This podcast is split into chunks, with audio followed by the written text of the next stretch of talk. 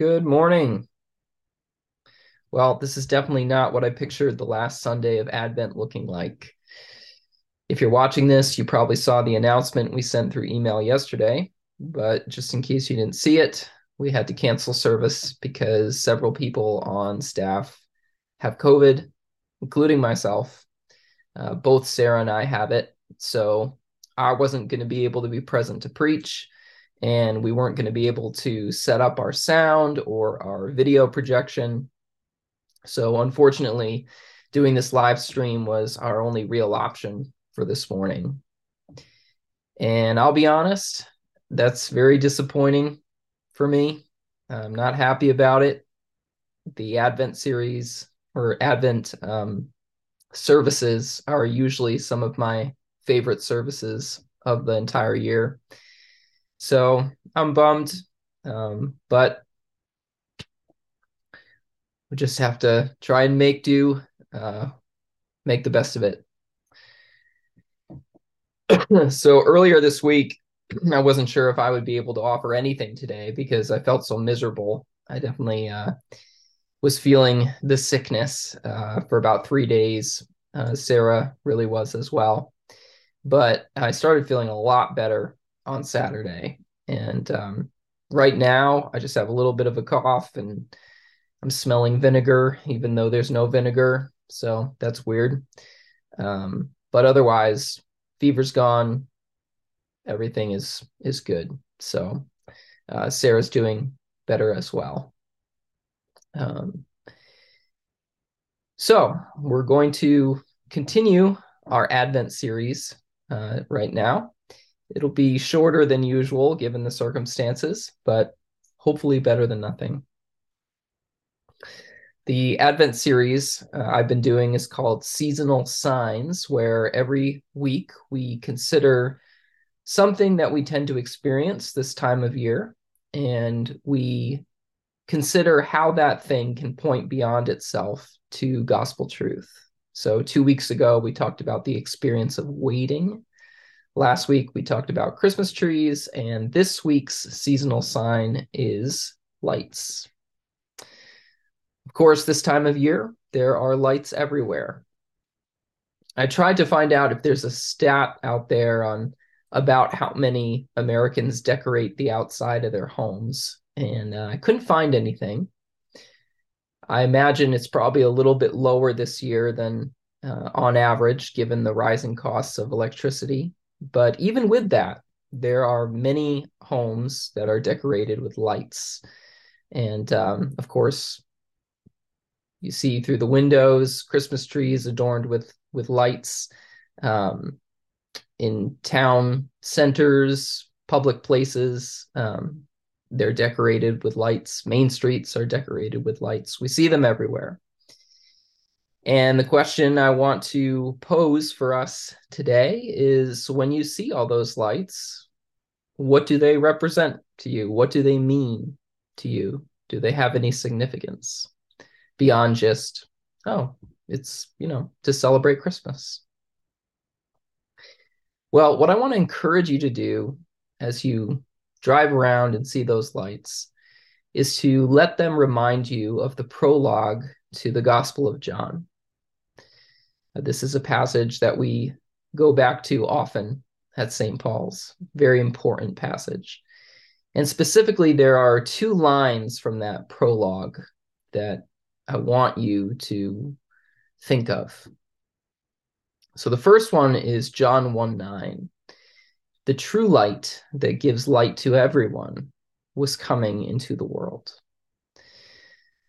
Christmas is the moment when that happened, the moment when the true light that gives light to everyone came into the world. So what better time to string up lights everywhere than Christmas? Now, why does John call Jesus the true light? When John uses the word light, he means something more than luminosity. Light is a metaphor for goodness, righteousness, beauty, truth, all of which ultimately comes from God. And what John seems to be saying is that every person has had some amount of exposure to this light, the light of God, because the true light gives light to everyone. So how do we experience this light? Well, first of all, it just comes to us through the gift of life. We experience the light of God in our sense of moral conscience, however imperfect our sense might be.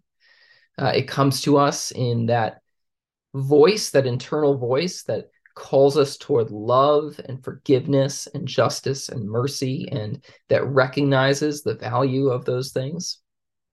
It comes to us in the beauty of nature and in the enjoyment of things like good food and music and stories. All people who live experience some measure of the light that shines from God. Even though lives can be absolutely filled with darkness in this world, to live is to have some experience of the light of God, because the true light shines on everyone, gives light to everyone. And as Christians, we make an incredible and beautiful claim, which is that the source of all goodness, righteousness, beauty, and truth took on humanity and entered into the world in the person of Jesus. And because of that, we can know the source of all goodness, righteousness, beauty, and truth personally, not just as an idea, but as a person through Jesus. So as you look at those beautiful lights this year, think the true source of all that is good and beautiful came into the world. The other line from John's prologue that I want you to think of is chapter 1, verse 5. The light shines in the darkness, and the darkness has not overcome it. John wants us to think of Jesus' entrance into the world like an eruption of light into the darkness. This eruption of light, which is so much more powerful than that darkness. As we go through life, most of us experience times where the light seems thin and the darkness seems very thick. We hear about the goodness of God, but then we see the brokenness of the world and of our churches. We see war and disease, mental illness, drug overdoses, school shootings, gun violence. In our culture, people seem unable to come to a consensus on almost anything. So we see misinformation and inability to agree on basic facts. We see tribalism and anger and judgmentalism and suspicion. The darkness can seem very powerful and overwhelming. But John says, into that darkness, the light shines. It shines through Jesus, and the darkness has not overcome it. Now, when John wrote those words there, they weren't just wishful thinking. He was one of the 12 disciples, so he wrote as someone who had witnessed Jesus come back from the dead.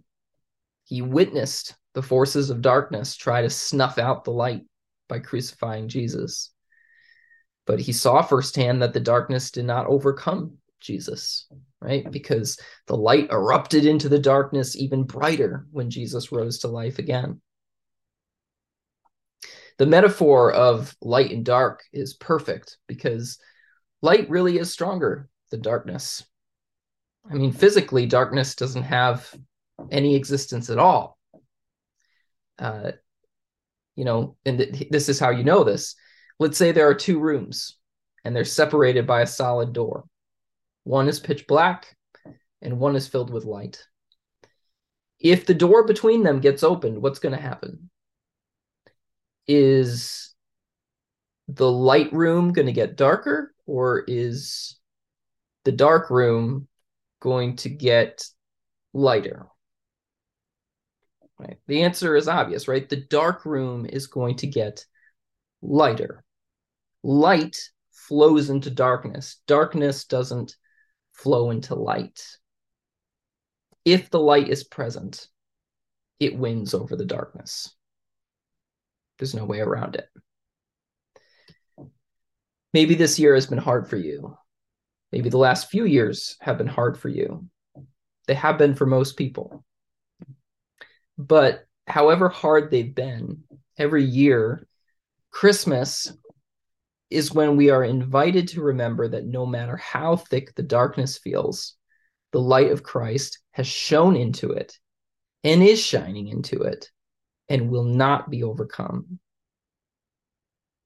Now, is that light always obvious? No, I don't think so. A lot of the time, it's subtle. After all, we believe that the light entered the world through a baby born in a small town to poor parents, laid in a feeding trough for animals because there was nowhere else for him to stay. We believe that his glory was first revealed to shepherds, who were people of poor reputation at the time, nobodies. So the Christmas story is a reminder that God likes to work through humble means, right? But God's weakness is stronger than the world's strength, and his foolishness is wiser than the world's wisdom, and the darkness cannot overcome it. Now, some of you may have heard a different translation of that verse, which says, "The light shines in the darkness, and the darkness has not understood it."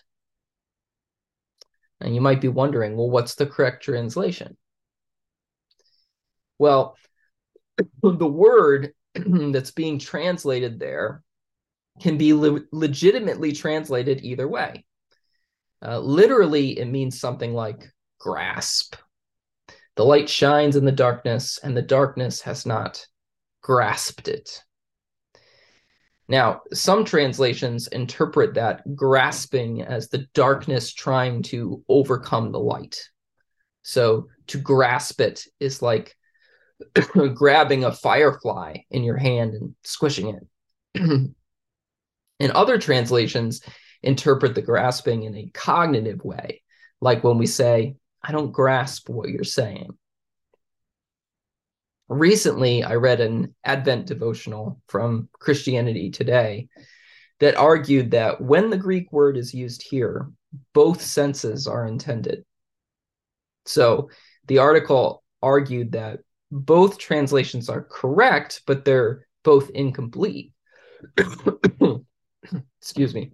They're both incomplete because they're only saying part of what it's saying, right? So yes, John is saying that the darkness cannot overcome the light, but he's also saying that the darkness can't understand Jesus. The darkness doesn't get him. The author of the devotional, Carolyn Arends, says, "Darkness cannot begin to grasp the love on offer in the astonishing fact of the incarnation." Darkness cannot begin to grasp the love on offer in the astonishing fact of the incarnation. The forces of darkness value power, money, and fame more than truth, righteousness, and love. And so Jesus makes absolutely no sense to them. They look at Jesus and say, "I don't get it." And human beings, when we're thinking in a completely natural way without the influence of God's Spirit, we also don't get it. You know, we can't understand, why would God humble himself like that? Why would he take on flesh and be born to a poor family? Why would he gain a following but then not lead an uprising against Rome?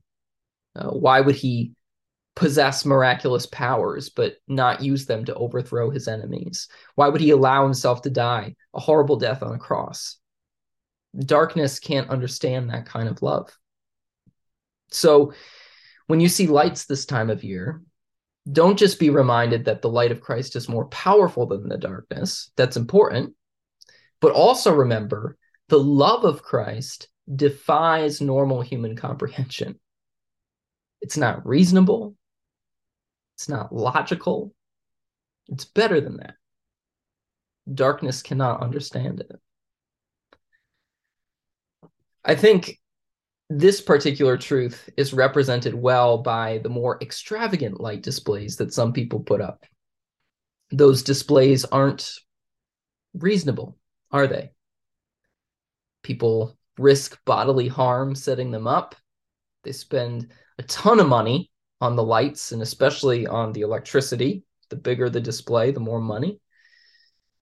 And it's all completely unnecessary, right? There's no law that says they have to do it, but they do it.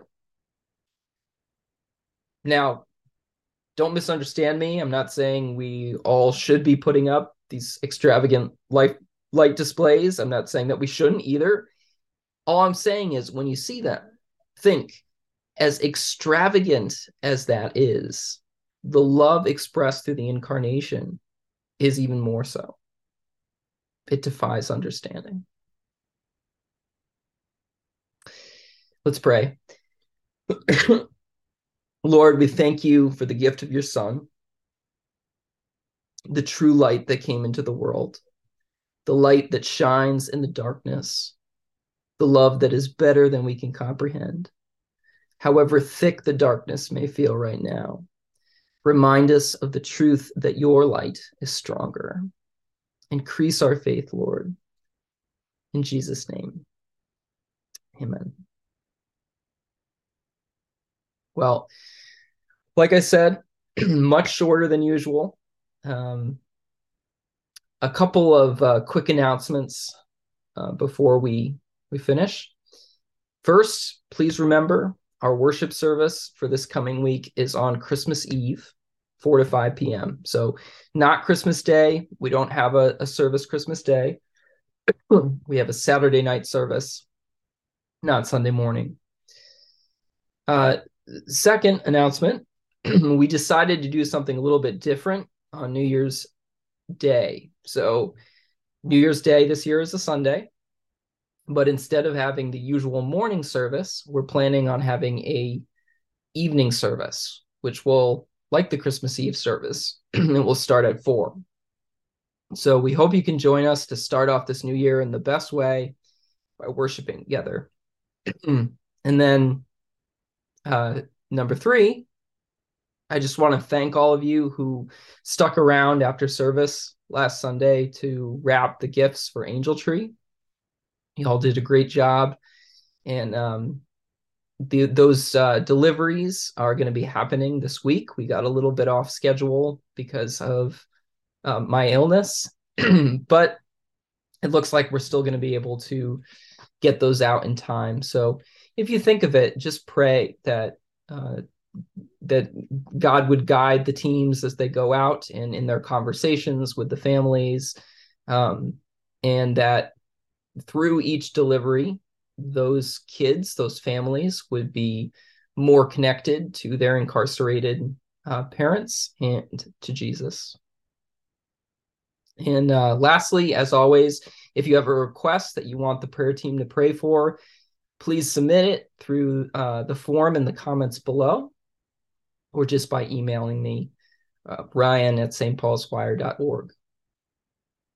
So I really hope to see you on Christmas Eve. And if I don't, have a very merry and hopefully healthy Christmas. The Lord bless you and keep you. The Lord make his face to shine upon you and be gracious to you. The Lord lift up his countenance upon you and give you peace.